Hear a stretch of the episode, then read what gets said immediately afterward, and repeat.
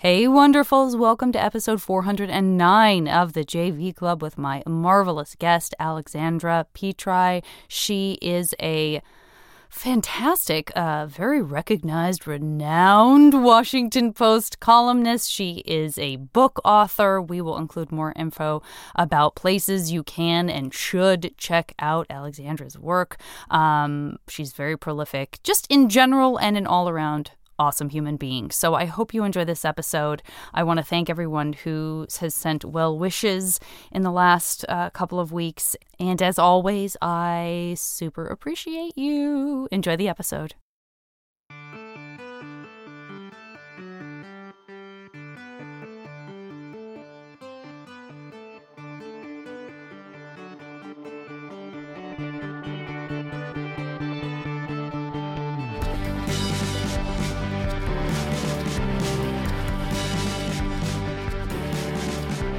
This is a stellar success. All happening. It's all happening. Where is it happening for you? Are you in New York?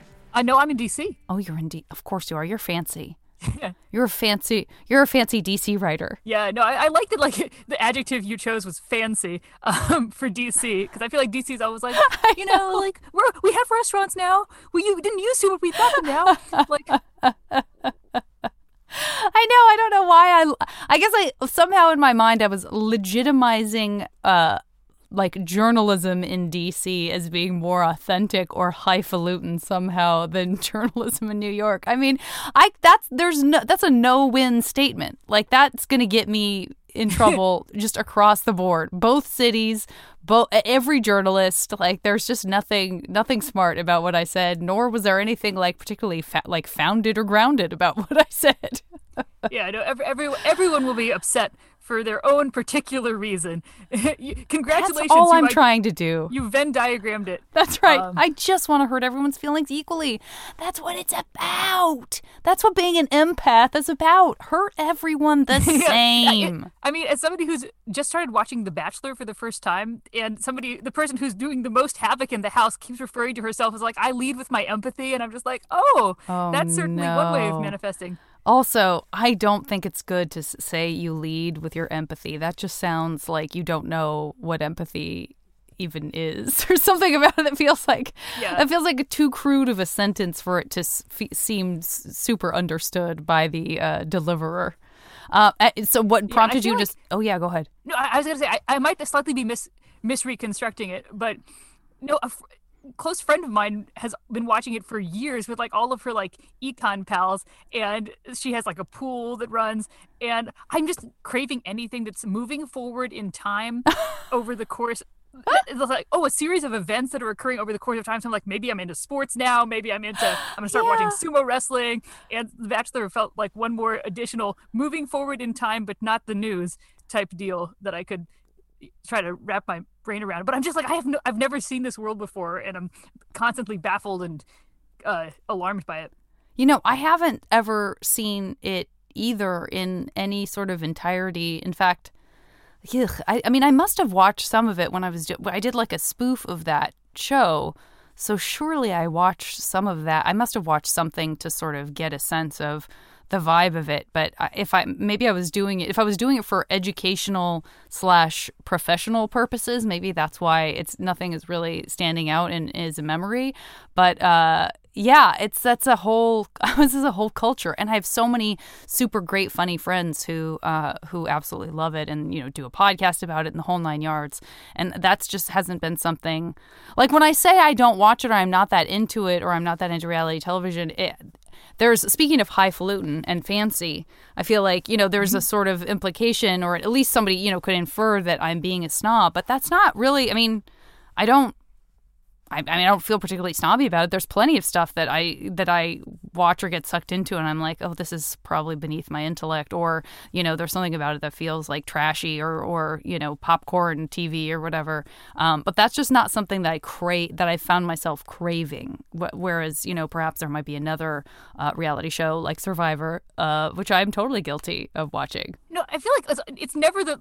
I'm like I, w- I wouldn't watch it. It's always like I just somehow haven't gotten around to doing it. But it's not like oh this is a, a page beyond. In most cases, 'cause I'm just like well constructed entertainment of any form, unless it's like harming people, like sign me up, sort of. Yeah. Uh, but yeah, no, because I'm not like I feel like anytime I haven't consumed a pop culture thing, it's like you have to understand it's not because I thought that I was better than it. Quite the opposite. It's just that I'm too busy rewatching, you know, uh, Hannibal for a third time. That like you know, it's like this. I'm Oh, making a, a choice that is distinct from that, not a choice that is better than that.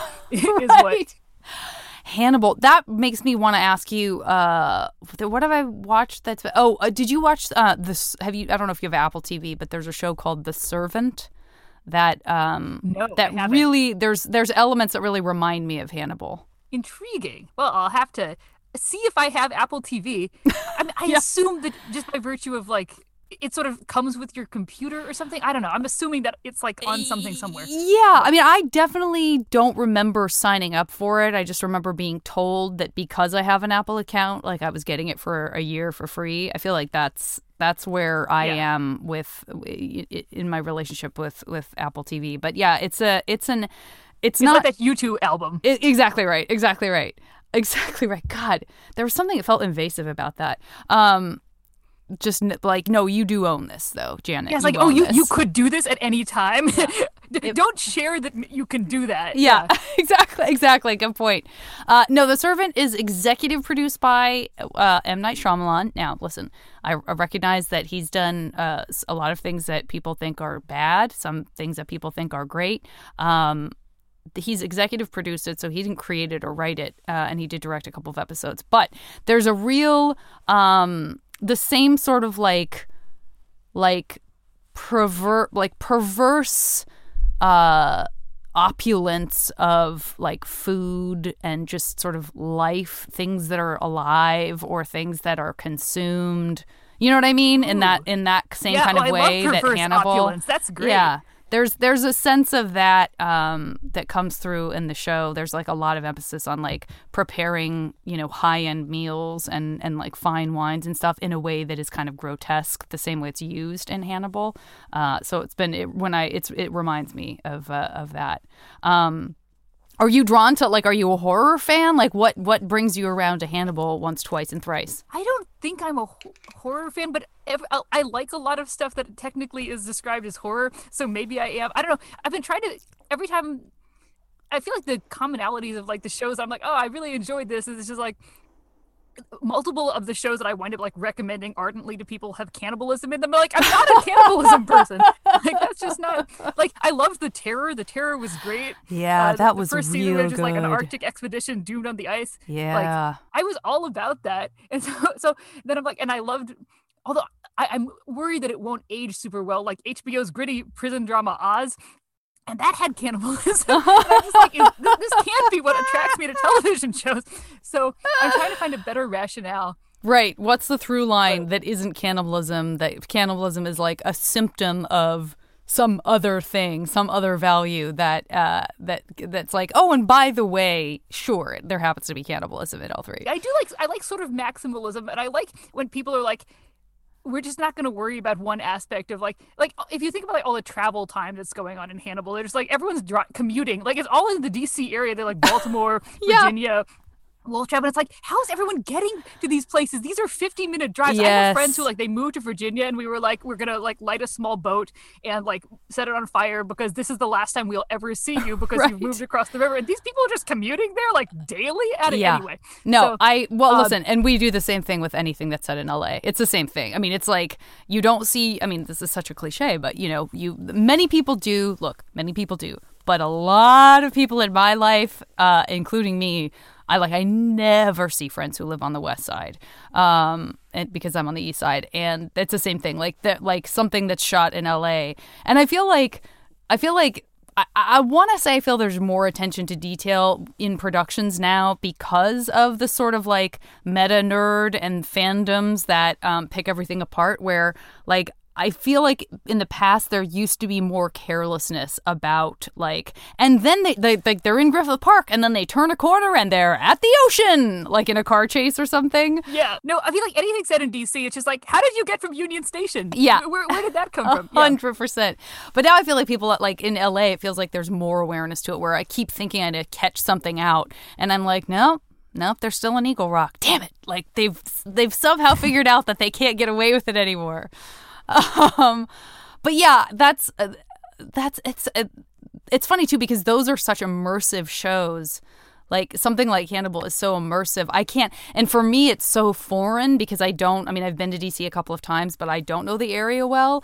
It would be interesting to superimpose like a working knowledge of the area that would take me out of it because it's because it is so sort of like like the upside down you know it's just such a dark moody yeah. show the idea that that you'd be pulled out of it being like i mean listen i understand that that sculpture of dead bodies that's in the water tower is like very haunting but i there's no way you could have gotten all that done with traffic the way it is there's just no way yeah, no, it's like, like it's so funny like everyone knows West Virginia is landlocked. What's that sculpture doing on a beach?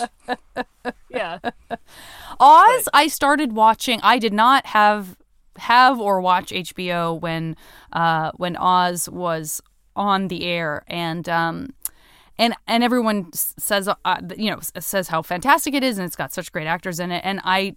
I wanted to watch it. I I think I tried like the first episode and it felt so theatrical um, excuse me, and so yeah. like you know so monologue uh, and performance artive, uh, not a word that I I just kind I was like I don't think this is maybe this isn't how it stays or maybe but you you just no, said it, doesn't necessarily age well. Yeah. No it feels very written. Like i've had difficulty going back and watching it because now that people are like oh we can make tv that looks like like it's a visual medium. And it's it's just like tom fontana has written a gorgeous monologue for you and you will deliver it to the camera. Right and, right. and like also i feel like all the characters have like Tom Fontana's base of references in ways that you're like, but I feel like like her life has been very different than his life, and they wouldn't both be referencing like their favorite black and white noir movies starring like so and so. Which is but kind of, that's very uh, Aaron are. Sorkin too, isn't it? Like like why does every character know the HMS Pinafore for front to back? like every character. that's realism. Yeah. yeah. Exactly. Um, were you uh, were you a big TV kid? Like, did you kind of grow up in front of the old boob tube, or were you? No. Yeah, you didn't. I was sort of the opposite. It was like forbidden to me on like weeknights, and so it was correspondingly very precious. Uh-huh. So, like, I would VHS record um the like whose line is it anyway? I would record that. I would watch uh, America's Most Wanted every Saturday night because it was on the weekends. It, listen, also, it's important. You know, You're doing your due diligence as a citizen of the United States. You've got to be out there looking for America's Most Wanted. No, I wanted to see people in case I could say something. See? I never actually saw anyone or said anything, uh-huh. but it was good to like feel that I was helping, I guess. And then I would like I would go online and like the library and I would like read uh scripts from like Will and Grace just to like just to keep in the conversation because I'm like well, I want to you know I want to know what's going on on television. Wait a so, minute, wait a minute, wait uh, a minute. Let's pause on this. Wait, so you would go to the library and look up the scripts, like the teleplays of something that had been on that you couldn't actually have watched, so that you would know sort of what but like what was in the zeitgeist you could you could still say like oh yeah. And when karen uh, crossed backstage left and said you're referencing stage directions from yeah no exactly. It's like she's like i she loves things with raisins in them and like she went to see a raisin in the sun because she thought it would have raisins in it and Leo is the opposite. And I had not actually, I, I, don't, I was really into like, let me read something so that I will appear to have watched this. I love so, that. So to this day, there are all these things that I'm like, if I ever admit that I haven't actually seen Jurassic Park, someone's going to come for me. Like, oh, my husband just my found this out. So, like, he had this list of like things that I hadn't seen.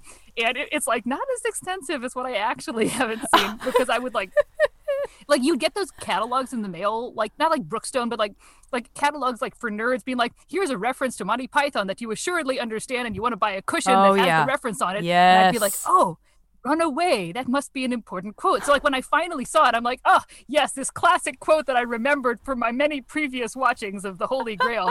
um, but I, I can I can definitely relate to that. There's definitely stuff that yeah, if you if you sort of missed when everyone else was watching it, then you've you've just grown up or you you know you've sort of quote unquote grown up in your adult life hearing something that for me it's like a deterrent like for like at a certain point it becomes like ugh, now it's just too late for me to see it. Now I just have to know what the quote is and what it's from and, and not know the context. Like, and still, like, I, I, like, like, I feel like now I'm as apt to make a rosebud joke as anyone. I've definitely never seen Citizen Kane, but like, yeah, same. I was, I was about to be like, that's the example. Yeah. I feel like I yeah. can't see it somehow. Like, no, it's just too late. It's just too late. But I know all the references. Yeah, now I even like read it, like essays being like, actually, you won't be impressed by Citizen Kane because all the cinematography techniques that it pioneered are now commonplace. So I'm always like, yeah, I just feel like I wouldn't be impressed by Citizen Kane because the cinematography techniques it pioneered are now commonplace.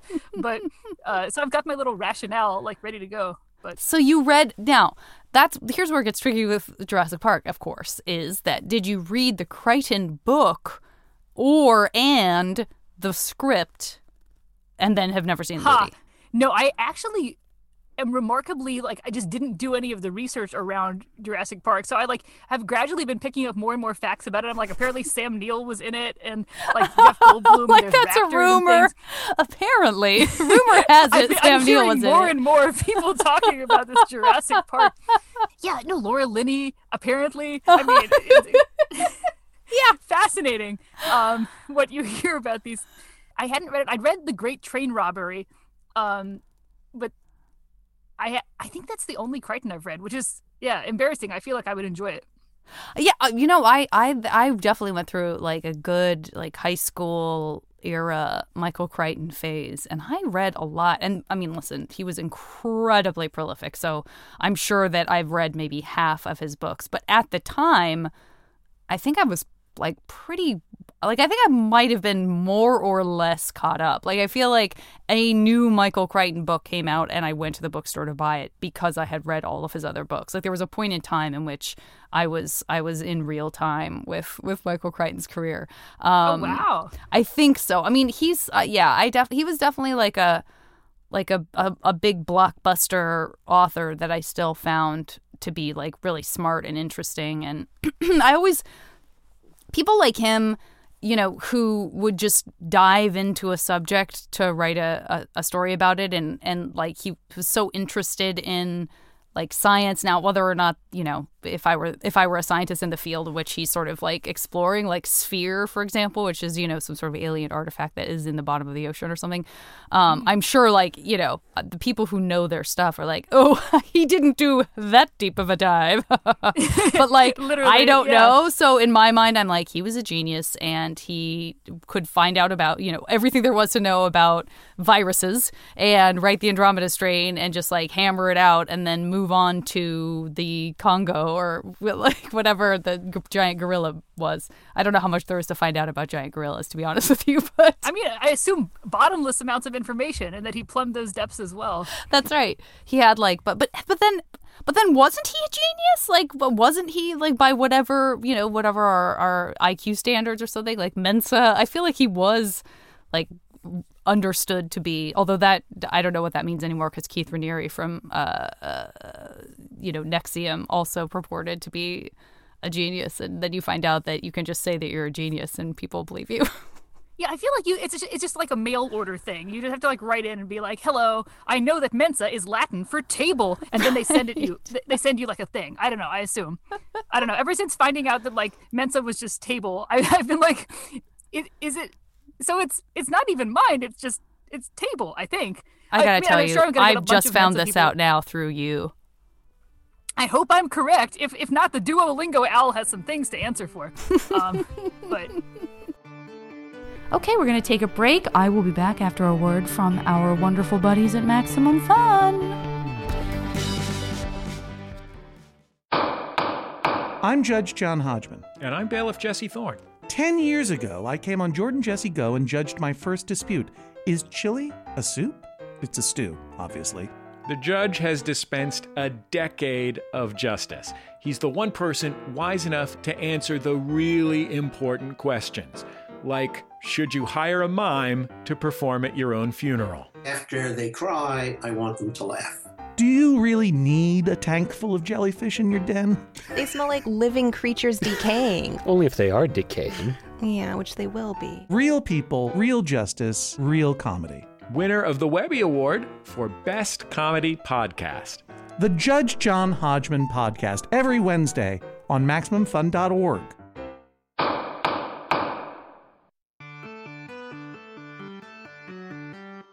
So, okay, I first of all, I've just fallen a little in love with you for reading scripts from uh, the internet. That uh, I, I didn't even know that was a thing you could do. That you could that readily find like a like a like a TV script for an episode. Was it like a transcript? Like somebody was like, "Oh, I somebody Like a went through fan labor of love, yeah, yeah. Oh, got it, got it, got it, got it. Different. Okay, um, that's adorable. Uh, and now I know that you watched America's Most Wanted again because you did want to be a conscientious citizen and see something, say something.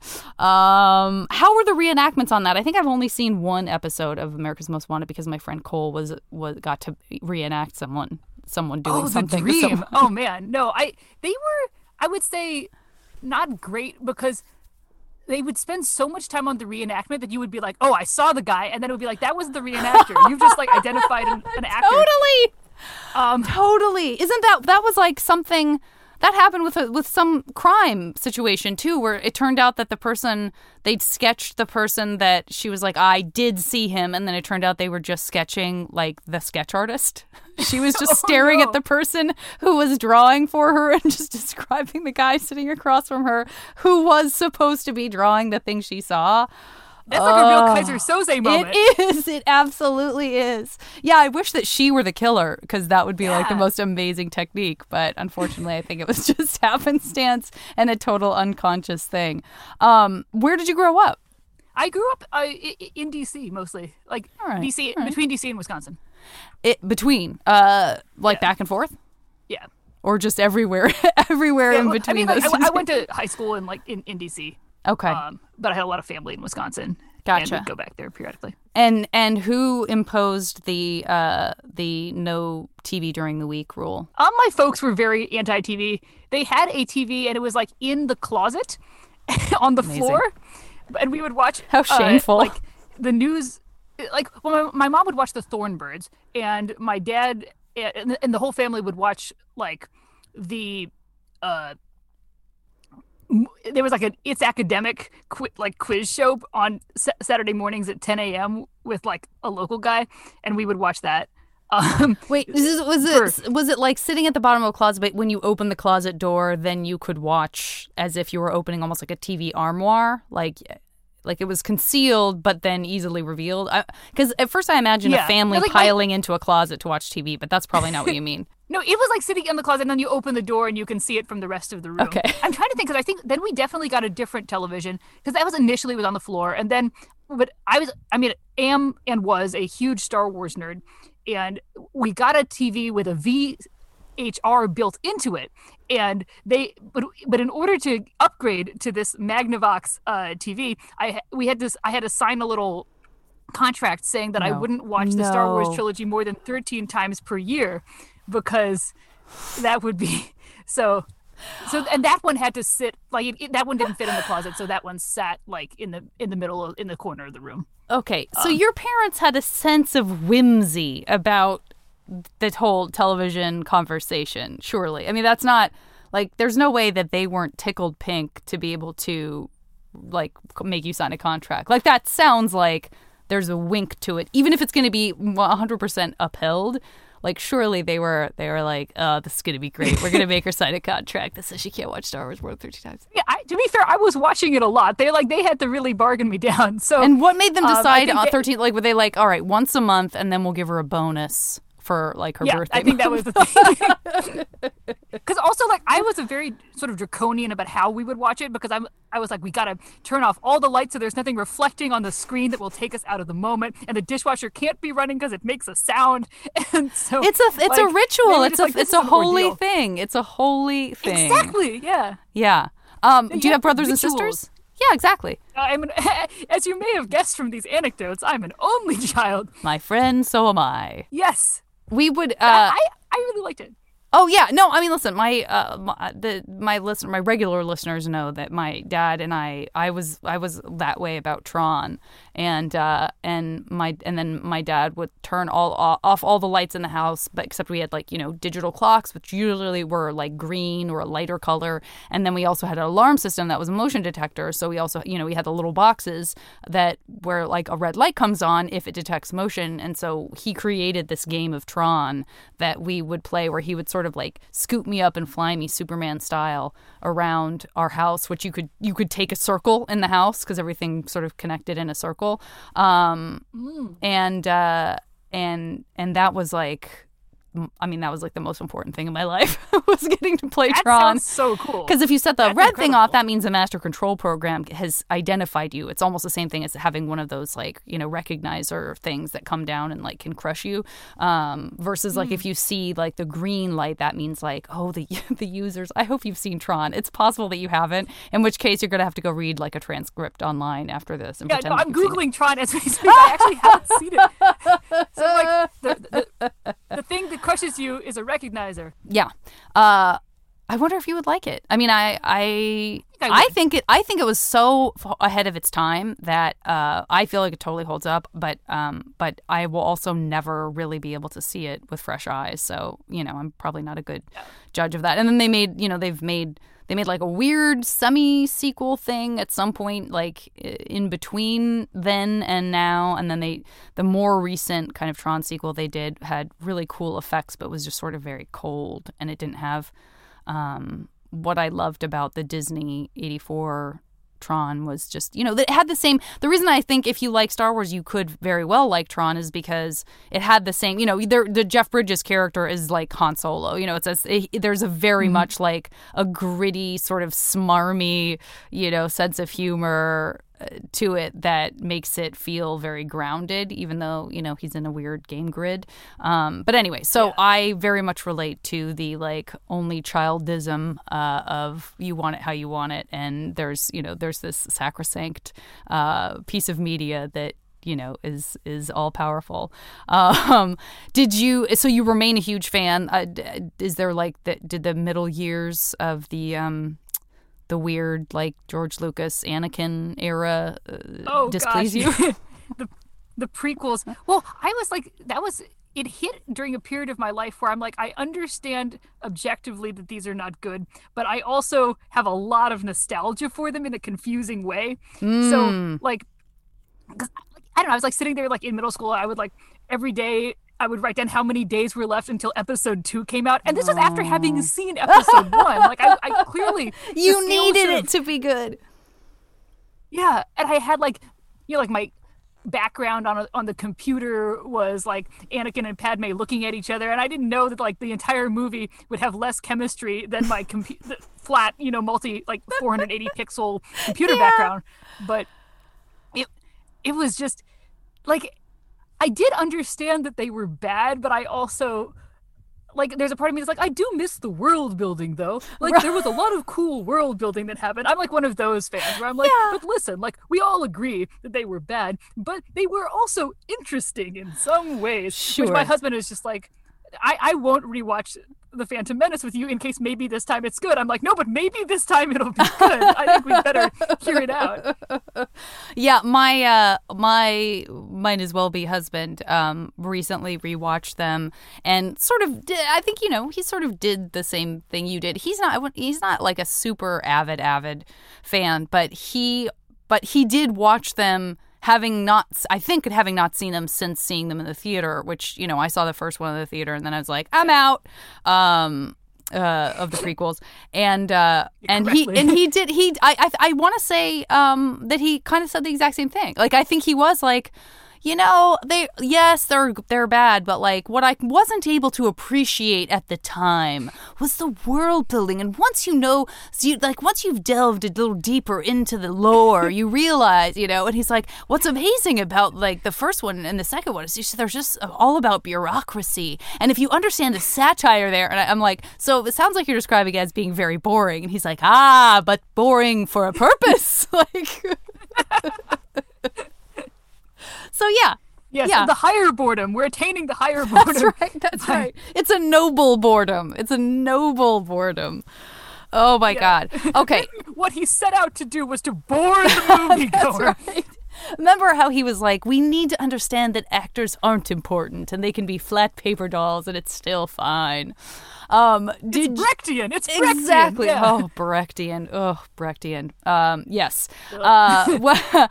What? Uh, when I, I'm going to assume that you were a good student, but I guess I don't know that to be true. Um, what was your high school like? like in retrospect, I'm like, oh, everyone there was a nerd. It was an all girls school.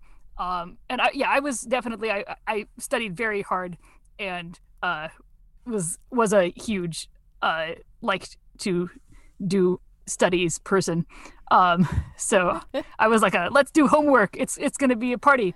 Um, and so it was fun because like in retrospect even the cool girls were all like by most standards like very, very like smart nerdy people but like they were off being cool and like my friends and i were like we are you know they are too cool for us but like now if i were to meet them i'd be like oh like you're just like i, I don't know i feel like everyone's sort of barometer for what ki- like what kind of information you had that made you a nerd was like way off because we were all- it was like we were all actually nerds i don't know Yeah, um, no, no, no. I mean, I would, I would love to to hear more about that because I, I think that is something that can happen, right? Is that like whatever microcosm world you're in, there finds a way to like tease out more and more nuanced qualities that you know can create sort of like either a hierarchy or just you know different types of groups. I mean that's what comic-con is right? And so um the idea that like i'm i'm curious if you can put a a a point on you know kind of what it was that made you a different kind of nerd than the quote unquote cool, girl nerds.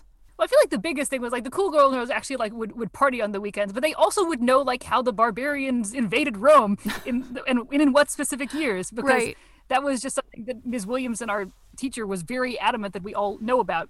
But like we were all like, we're going to spend every weekend, regardless of what's going on, like in the party world, in uh, Katie's basement, watching the Lord of the Rings extended edition in its entirety.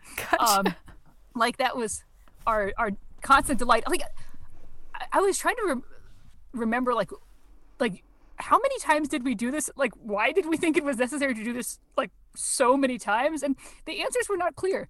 But yeah, we I feel like very a lot of like oh like there was sort of a group of folks uh where like you would come into the building and there would be this area called the pit that was just like it shouldn't be the first thing like somebody's walking in who wants to be like impressed by the school but it it, it it was just like full of like Lord of the Rings posters and like postcards we thought were funny and just like a bunch of people in like t-shirts with like calculus on them uh and sort of a bunch of sort of theater tech people and like theater kids occasionally and then like the math team and the anime club and the debate club and it was just like and the literary club and we'd all sort of like go as a en masse to all of these various things. The area had formerly been called the sex pit, but then like we, we moved in and they were just like there there won't be any sex happening here for the, the, the ground has been salted.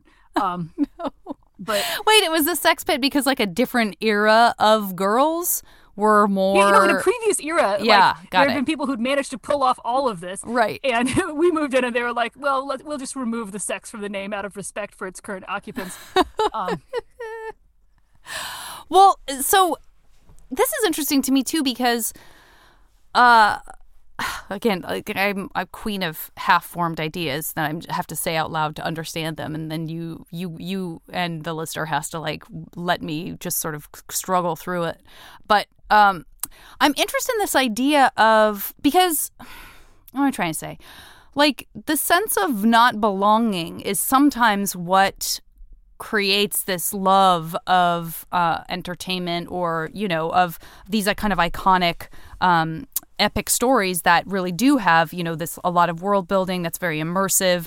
Um, you know i mean some of the cons i go to uh, in smaller communities, especially if you are, you know, placing them somewhere in the Midwest or somewhere in the South, like there really is a sense still of people coming up. And I, I guess I have to qualify all this by saying the before times, but um, one day maybe the before times will also be the after times uh, from COVID. But um, you know, people who really do say, you know, I look forward to this all year. And these are where I feel my real people are. And you know what I do in the meantime in you know my small like if if they live in you know sort of a, a conservative perhaps Christian you know small uh, place in Texas for example is just you know like be steeped in whatever pop culture feels the best and most authentic to you know your soul. And then your time to be in person with people who feel the same way who share your passions is this kind of isolated incident and so like the structure of your life can be can rotate a lot around those non day to day, non schoolmate, non class, you know, all those kinds of things. But the idea yeah. that you were in a community that was inclusive and that that many young women were sort of felt the same way and had the same relationship that, to that stuff. It wasn't necessarily that you were escaping from anything because you were with your people when you would watch it every weekend. So the idea that that ritual would still have the same power is kind of fascinating to me. No, it's weird because yeah, the more I think about it, it, it was like because you're you're absolutely right. I feel like that sort of sense of like oh like I have this time once a year when I really get to like be with my people and like under be be understood. And it was like there's like weirdly somehow there's a bunch of us and we all get to like hang out all the time. But so part of it was like my friends were as much a gateway into like different sort of they're like well oh you got to read like sandman. You got to like read that. Like it was sort of like because i had those people it was like well clearly if they're into it i'm going to be into whatever it is. Um and so like the things that i was like I don't have anyone who understands this would like they'd have to be like pretty esoteric. Like I even managed to get all of our friends to like go like as Trojan War characters for Halloween one year. That was the year I lost all I mean, after that year my social clout like there was one period when like everyone would just sort of do things that I told them to, and then somebody came along and was like, "We don't have to dress up as like Trojan warriors, you know, just because Alexandra thinks it's going to be a fun and novel idea."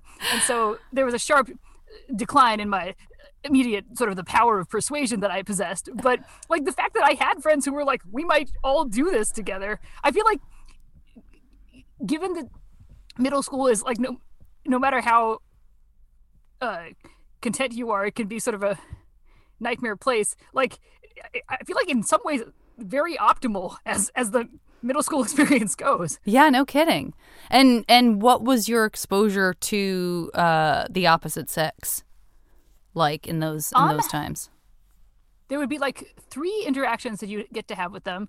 Uh, you would see them at like dances, which was confusing because it's like, well, but we haven't built up any rapport. Um, this is very uh, yeah, no kidding, like 19th century. Um, you would see them. I, I would see them at Sunday school because I, uh, like we had like a youth group called like Journey to Adulthood J2A, um, oh, no. and we had like a corn poster. It was just like so there were boys there, um, and then like if you did theater or sort of theater adjacent you'd see boys. There was uh they did all the all the theater they did like jointly with a boys school across the okay. way um i guess that's a thing and, right? I've heard that enough times now on the podcast that that's that would be like that's some sort of accepted like yes well of course for theater productions we we must engage we must the other gentleman. Yeah. Yeah you can't play all the roles. That would give you an unrealistic expectation. That's right. Um and then like i don't know it's academic, the aforementioned quiz bowl team, like we would have the guys into practice, but uh, so that it was fun. It's like, yeah, want to want to meet boys, memorize all the presidents by number. Um, but again, though, might be drawing from a pool of people that you could actually relate to, opposed to, you know, just being sort of thrown willy nilly with uh, a group of guys who like had no sense of those types of things, you know, and had the shared none of the same interests. Yeah, no, ex- exactly. It was like, oh, these are people who can be friends, uh, as opposed to like, oh, here's like a, a vast sort of morass of gentlemen with whom I'm unfamiliar who have been going to parties on weekend and like having dramatic time. Yeah, were there when at the dances were there girls at school were like the cool uh the cool girls at school more apt to just kind of like just jump in and start dancing or was everyone sort of equally like ugh what do we how does this supposed to work uh my, my, recollection is like a lot of clumping. Uh, it would be like everyone would sort of clump along the walls. There'd be a couple of people sort of in the middle, like shre- and like it'd be sort of that awkward thing where like, oh, like here's like your math teacher like st- standing there, like like. I don't the system of school dances was well thought out. I have to say, whoever conceived it was like, so like most of the time I'll be teaching you math, but every so often I'll have to watch you like attempt your sort of young mating rituals with people, and like I, I, I, I don't know. I feel like nobody nobody thought this through. Um, so there'd be a lot of like standing in the corner or like going back out to the hallway. Um, I, I, I guess my recollection is mostly it's like I'd go and sit in the bathroom, then I'd come back in there, and like it was yeah you you definitely were not da- like if you were dancing with somebody that would be novel like they'd be like right. oh my god so and so dance with so and so because mostly you'd be sort of in a circle jumping up and down uh Right, right. at least in my area but I think the cool people like they knew the guys like that was another thing so they would like maybe have like pre-existing relationships that they could then manifest on the dance floor Right. I, I presume Did you have uh, real life crushes and did you have uh, uh, showbiz crushes? I, I definitely had both, and I had like a like my diary was one of those like if you're like extremely like oh I'm gonna like read all of the literature uh type people. So I was like, I am so above the concept of having crushes, and I'm so embarrassed that I have them. Yet nevertheless, here is like ah, I can't believe I'm writing in this diary about my you know the, the, my feeble physical body like in its That's once when I ought to be so like it's all like very self-loathing, but like you do get a very clear list of like all the persons that I was like, oh, intriguing. This is an intriguing person. I Um, love I love that you were self censoring slash like acting as your own chider as you were like there's really no accounting for taste, but I am interested in so and so. I, would make these like elaborate schemes where I'm like, if I can organize myself to sit here, and then I will have to have a remark prepared. So what remark will I prepare? And so I like would think through like sort of plans of attack, but I really didn't get to execute many of these plans. Um, but I'd be like, like if I wind up dancing with so and so, I will then say to him, uh, like, boy, whenever I am at a dance, it feels like I am very boring and have nothing interesting to say, like something along those lines. I, I feel like I should. I have all of these somewhere. I could go spelunking. Oh my god. I I I wish you would. I mean, I just the, again, there's this there's a meta quality that seems to like it, that it runs through. The idea that you I mean, th- listen, I don't know if they're like if you're if if you're just using that as a funny example and and it's not literal, but the idea No, of, it's it's pretty. I mean, that's like how how amazing is that that you that you still can't like reward yourself in this fictional world of what ifs. You still can't give yourself much more to say beyond like what you probably truly would say, which is like, well, I don't really have anything interesting to say. you know what I mean? It's not like you're like, and then I have const- I've carefully constructed these eight witticisms that I will just casually drop. You know what I mean? That, yeah, that- no, you yeah. think I could have let myself say something funny, but instead I was like, no, no, I'd better tell him that I know what I'm saying is boring. Um, it's just amazing. That's kind of that's kind of fabulous. Um, where when did you get uh, when did you get interested in in writing uh, and the idea of writing as a profession? Was that pretty early on? You know, pretty much always like that. There was really, I, I just loved doing it, and I loved reading, and so I was like, well, I got to make more stuff to read.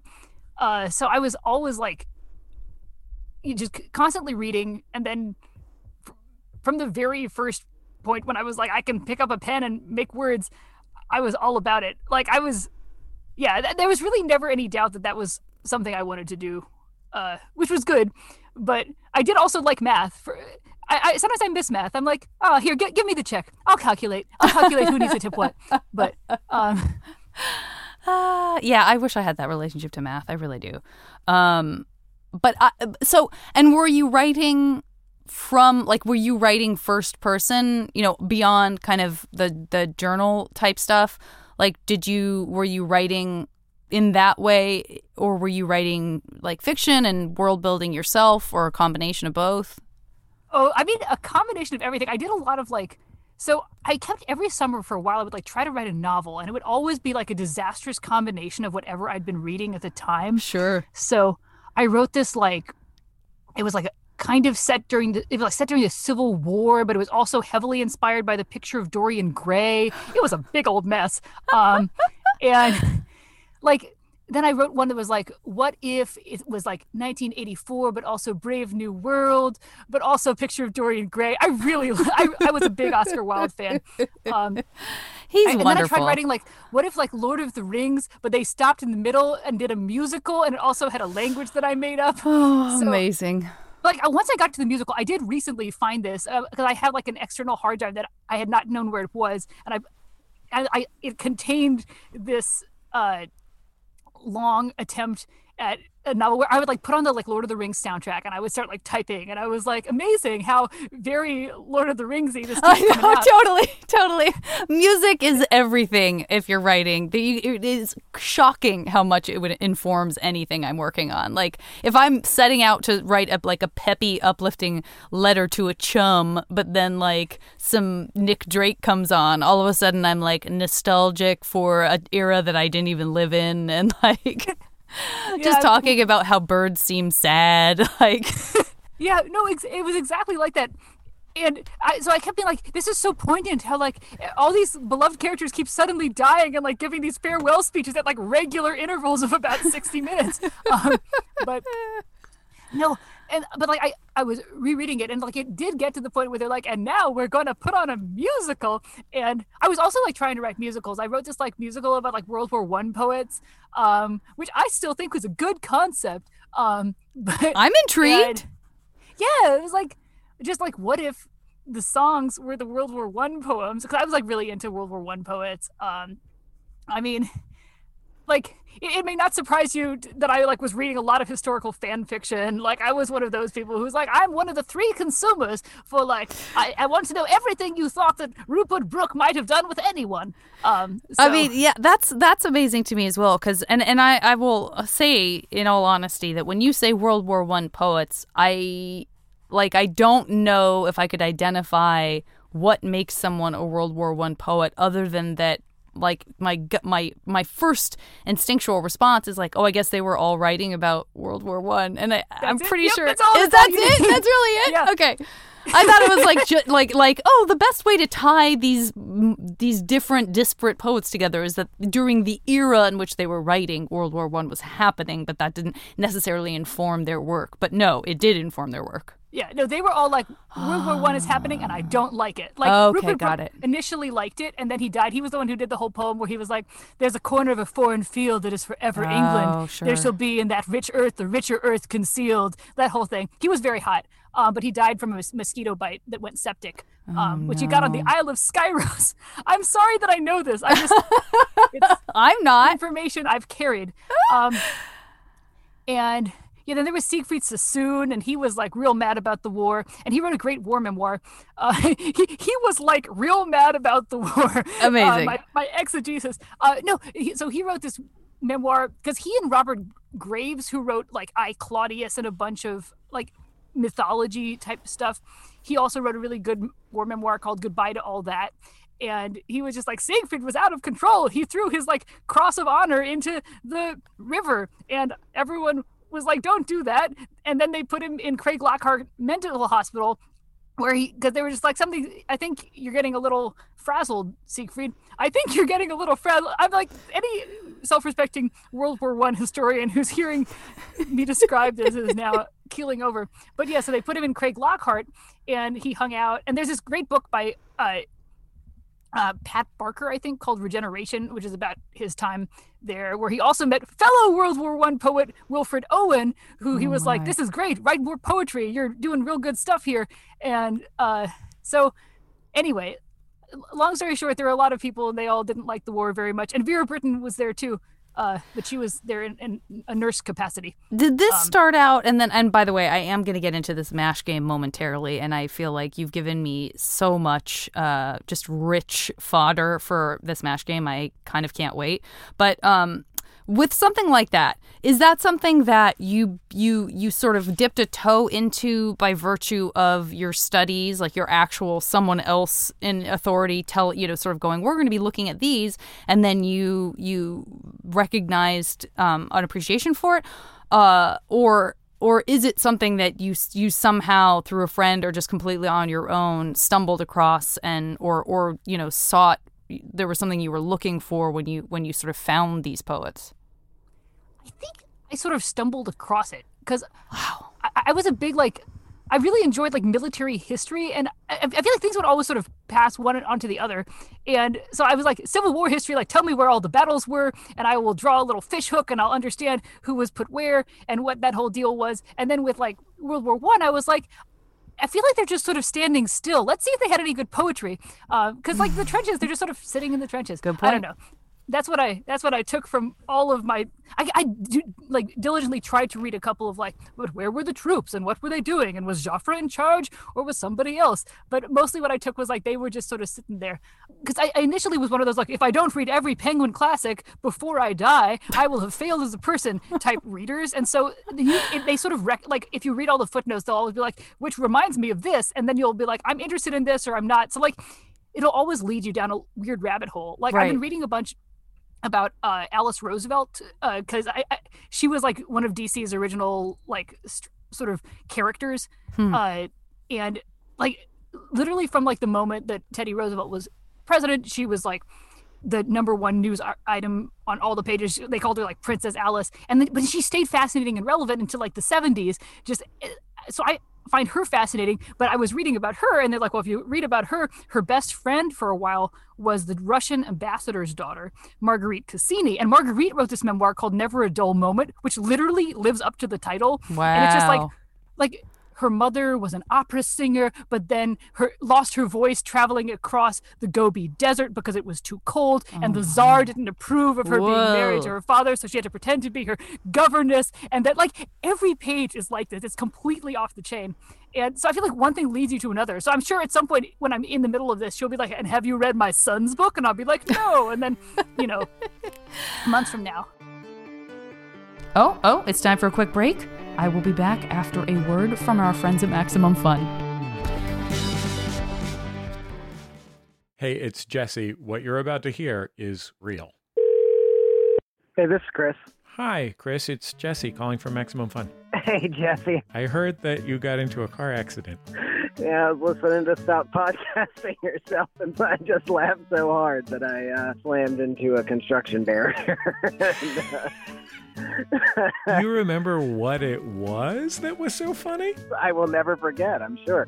They started talking about Vegas and the, you know, if it happens here, it stays here, and that slogan. And Graham was talking about, oh, you know, wasn't there some other slogan for another commercial? Oh, it was like a commercial for food, and it said, like, whatever's in there stays in there. I can't remember what it was, clams or something.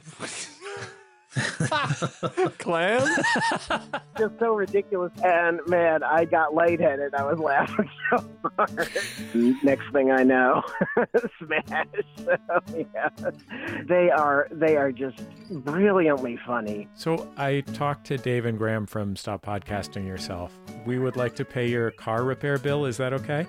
That I mean that would be super nice, Jesse. I really uh, thank you. I appreciate that.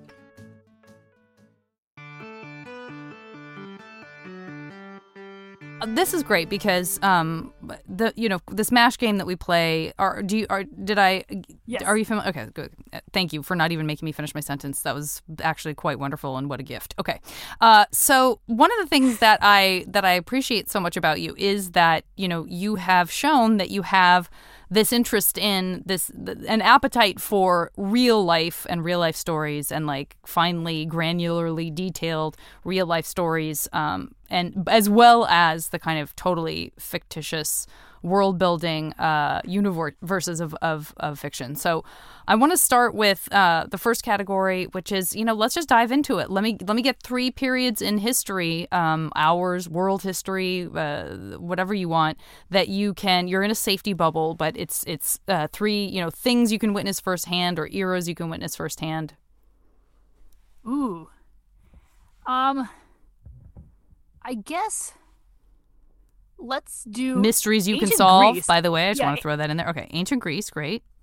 Wait, what was the one you, you threw in there? I said like a history mystery that you could that you could personally yeah. say like I now know exactly what happened at blah blah blah. Yeah. Oh, that that's a good good point. I feel like I just want to follow Herman Melville around and like understand what his deal was. So like 1840s ish. Okay. Um, do I put should I put ancient Greece or did I did I? Yeah, create, definitely put okay, ancient good, Greece. Great, great, great.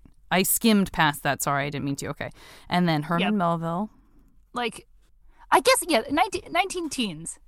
Let's uh, get all the good like Victrola music really cranking. Great. Um, let's see. Let's see what Woodrow Wilson has to say for himself. Yeah. That In his own voice. Thank you very much. uh, I can't believe I.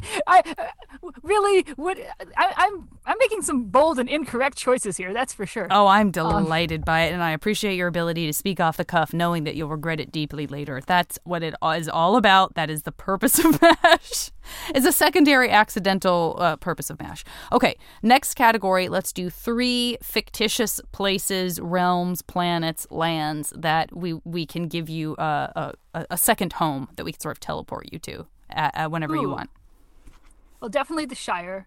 Um, then let's go with mm, Alderaan, but like during a specific time period. Um, and do I want to? I, have I? I've never seen Alderaan. Well, it's fine. I'm gonna. I'm sticking with Alderaan. Right or wrong, do it strong. Great. Um, and maybe just like, can I get like a flat in like fictional, like like oh, like a real city that's fictional? Oh, so yeah, like- yeah, for sure, yes. Completely. No, no, I think that's totally great. Like, yeah, if you want to be in London, uh, the Sherlock Holmes London, or eh, whatever, yeah, yeah, absolutely. No, I feel like because I want to be. If, if I can have like a Jeeves equipped flat, I fully want like a like a PG Wodehouse. um, great, yes, yes, London indeed, flat. great. Okay, that absolutely makes sense. Okay, all right, next one: three musicals that you are responsible for having brought to the stage. We'll just assume everyone loves them equally. It's not like you have to worry about what you think the public wants, because in this case, the public wants whatever you want. So, three musicals that uh, are, are, you know, some something from your imagination. Okay, so not like Les Mis three times, No. but like a real musical. Well, like you know, you like I- like I'm very curious about your uh, potential Middle Earth uh, musical. Yeah, yeah. Let's do but like knock off Middle Earth musical. Let's let's do World War One musical. Yes, indeed. As long as we have these examples to draw on. exactly. Um, let's do just because I think it would be funny. Uh, just I think Watchmen the musical. oh, sure. It's it's a choice. Listen, you you say it, you'll be working on it next year. Someone will hear this and be like, "Yes, we're doing it." Um, great. Okay, three foods that in this uh, reality we're creating are neither too fat, too sugary, too allergy-ish, t- too uh, ecologically uh, cruel. There's nothing. Everything is just equalized to everything's fine and great and available, and you can have it in perpetuity at the snap of your fingers. Three. Ooh, I feel like kitfo. Like I just wanted to like delicious kitfo and red lentils. Just like or like a, a sample Ethiopian platter. That's what I want. Oh, okay, Um, got it. And then pralines and cream ice cream Oh, great. and good eel. good eel. Great. yeah, like a, like a, like a really big. I feel like yeah, just like tasty tasty bites of eel. Like Yeah, great. I will Love say that is bite of eel. definitely something that if you get a bad piece of eel, it can turn you off of eel for a good long time, and I speak from experience. Uh, but good eel, tasty. Uh, great. Okay. Um, next category. Let's do some romance, fictitious characters, animals, cartoons, video games, uh, actors, actresses, people from a certain era in their career. Uh, the sky's the limit. Three for sexy times or like long-term companionship. That's really up to you. This is oh man. I feel like Jean Valjean. I don't know. I think he'd be a good com- companion. Right. Yeah, he's like he's sensitive. He's beefy. Yeah. Um, yep. There, there's so many people who are like, uh, God, hmm. yeah, no, I, I gotta, I gotta speak strongly. Uh, I feel like I want to say Gandalf, but I also am like, I don't think, I, I don't know. Yeah, he could just hang out. I feel like he'd be fun to have around. Yeah. Um, Well, do you want? We can do a category of of uh, of imaginary, like, but like real. You know, we we make them real for you, like friends, just sort of like sages or buddies, people that you know you have adventures with. It's not um, on the romantic side. So, if you would like let's, to, no, let's put Han Solo in there. Let's make it romantic. All right. Um, I, Yeah, I took now out Gandalf and I put in Han. Yeah, take And we out still have Gandalf. one. Get out of there, Gandalf. Get you sorry. go- We'll see. We'll see you in a moment, Gandalf. Yeah. You arrive whenever you want. Um, Great. and then, um, who are other like? I guess yeah. Let's get Furiosa from Mad Max in there. Oh, great. Yeah, good one. She, she knows her way around. She's a good lass. Yeah, she's got deep, passionate feelings about things. Agreed. Okay, uh, buddies, let's do let's do pals, real or imagined. Uh, I'm putting Gandhi in at the top, not to be Yeah, confused with Gan- Gandhi. put Gandhi in there, yeah. great. Um, I, I honestly, I think let's let's get Bertie Wooster in there. I just feel like he gets underrated, but he's a, a loyal friend and he's a a nice dude. Yeah. And let's get Chewbacca. Yes. yes, indeed. Well played. Well played. Okay, perfect. Uh, okay, next category. Let us do la la la. Let's do three creators, artists um, from any ilk that uh, you get to collaborate on something with, and they could be, you know, living or dead. Ooh. How about um? I feel like Dorothy Parker would be a jerk to work with, but I'd like to try. Try it. Let's see what Um, happens. Could could be a mess. Could be regrettable. Uh, Dorothy Dorothy Parker. Um. Ooh, I'm trying to think. I now I can never remember who the music half of the like great composing duos is. It's like was Hammerstein doing the music or was he doing the lyrics? Because whoever, no, he was doing the music. So, um, no, he Rodgers was doing. Yeah, Rodgers was doing the music because it's Rodgers and Hart and then Rodgers and Hammerstein. So Oh, yeah, Richard. Rodgers, so he can write music for me. Okay, great. Um, and then how about you know this is a weird one. How about Jim Davis? He draws Garfield, and I Oh my god, I love it. I love it. So you would write, you would write, you would, you guys would work together to come up with some, some, some concepts, some, and and and some great uh, scenarios for Garfield to get himself into. yeah I just, I just feel like Garfield could use an influx of fresh creative juice, and I have plenty of that juice. I love it. I think that is uh, terrific. Um, wonderful, wonderful, wonderful. Okay. And then let's do final one. Let's do well, I'm very curious to hear what your answer will be. So I got to do this one. This is uh, this is an extra room in your house. Um, it could be and it's sort of magical in the sense that it doesn't really take up uh, part of the floor plan, but but you know, like suddenly you can walk into this room and it serves any number of purposes. So it could be as uh, utilitarian as you know, just like a pantry, which I kind of sometimes wish I had, um, or, or uh, you know, a forest.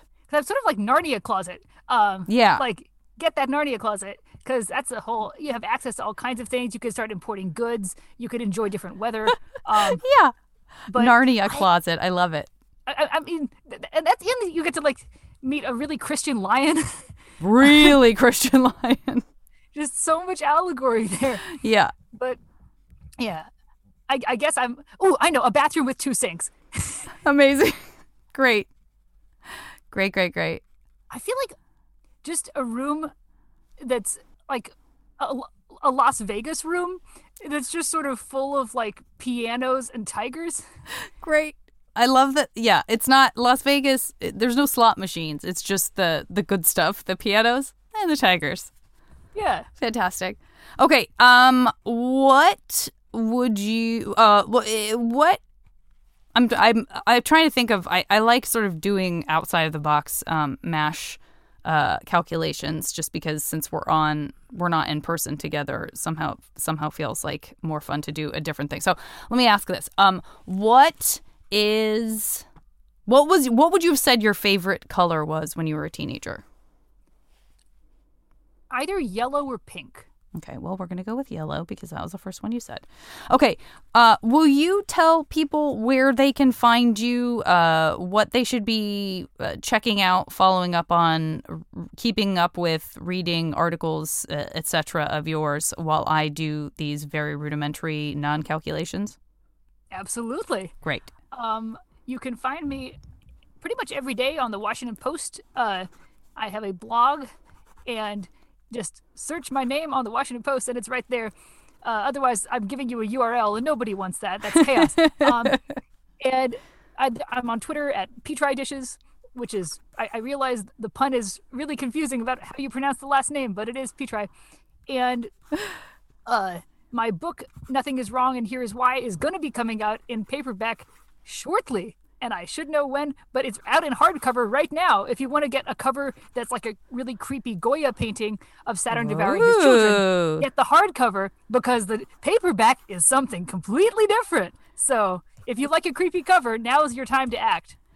Is uh do you have any say? Do you have control? Because I I've had some friends who are like, oh yeah, you don't get to choose your cover. Um, but it might be that they're that they they're more work for hire for some of their books or something. Did you No, get to like? input, but I feel like because the first one, I'm just like, I love this. Like, let's have like this monster cover, and then this, they're like, would you be like, how, hypothetically, how about if we had a different cover next time? And I was like, ah, yes, I understand. Certainly, certainly. Um, yeah.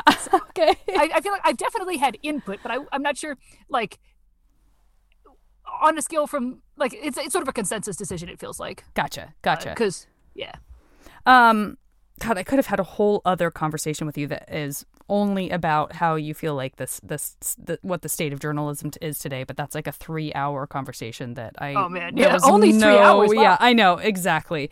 Um, okay, I do have your results. I'm very, very pleased with them. I think you will be as well. Uh, got a lot of great stuff. Um, actually, I think you, you, yeah, okay.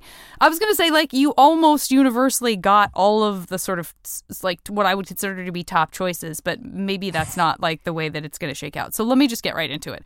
First of all, I want to congratulate you on uh, your what we will call the trifecta of uh, Lord of the Rings, which is your very very dear friend Gandalf uh, your mansion in the Shire, which I guess is probably still like carved into the ground, which is great. Um, and your uh, it's not surprising that given this this entire experience and the breadth of your own personal relationship to it, that you would write a smash hit Middle Earth musical. So those three things I think work very, very nicely together. Uh, I don't know what uh, the folks in Narnia are going to have to say about your clear allegiance to the Shire and Middle Earth, but rest assured, when you need a break from all those hobbits, you can pop into your Narnia closet at any time and hang out with Aslan and everybody else. Oh Um, man, chaos. total chaos. Uh, uh, these two, both of these two, sort of um, what I what I like to think of as warring factions, even though that's not accurate. Uh, that's gonna that's gonna create a lot of conversation, and uh, who better than Dorothy Parker to discuss. The state no. of affairs in both the Shire and Narnia, than feet on the ground, head not in the clouds, Dorothy Parker. So that's going to be really fun. I love the idea of you both just with your hands like fist deep into a delicious sampler plate of Ethiopian food. Um, I eat almost Excellent. everything with my hands because I have been uh, designated a raccoon by my significant other, and it just is easier for me to use my hands. So I love Ethiopian food because it's one of the few foods that makes me feel like I'm not dumb for eating with my hands because they get that it's wonderful to eat with your hands. Um, and it's a much more, uh, to me, uh, visceral eating experience. So I'm very on board for and that. delicious, yeah. And delicious. excited. uh, and all of this and more is spent with uh, the thoughtful, spiritual, if tortured, and beefy Jean Valjean. Yes. That's going to be a weird household. Yeah.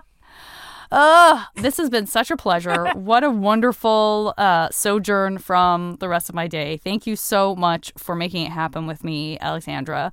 Um, I know Oh, we've both been you. looking forward this to this. hi- my, this is the highlight of my Monday. Great, great.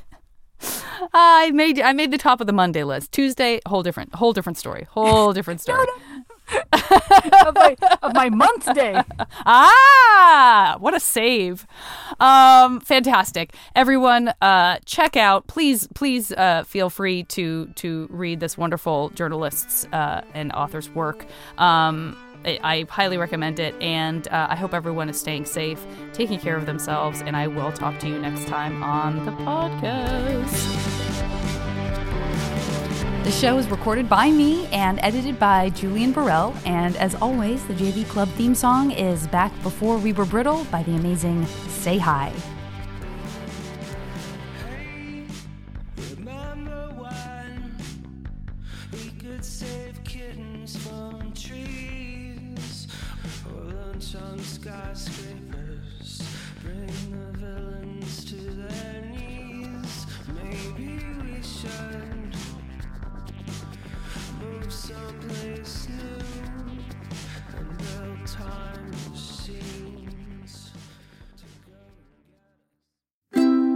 MaximumFun.org. Comedy and culture. Artist owned, audience supported.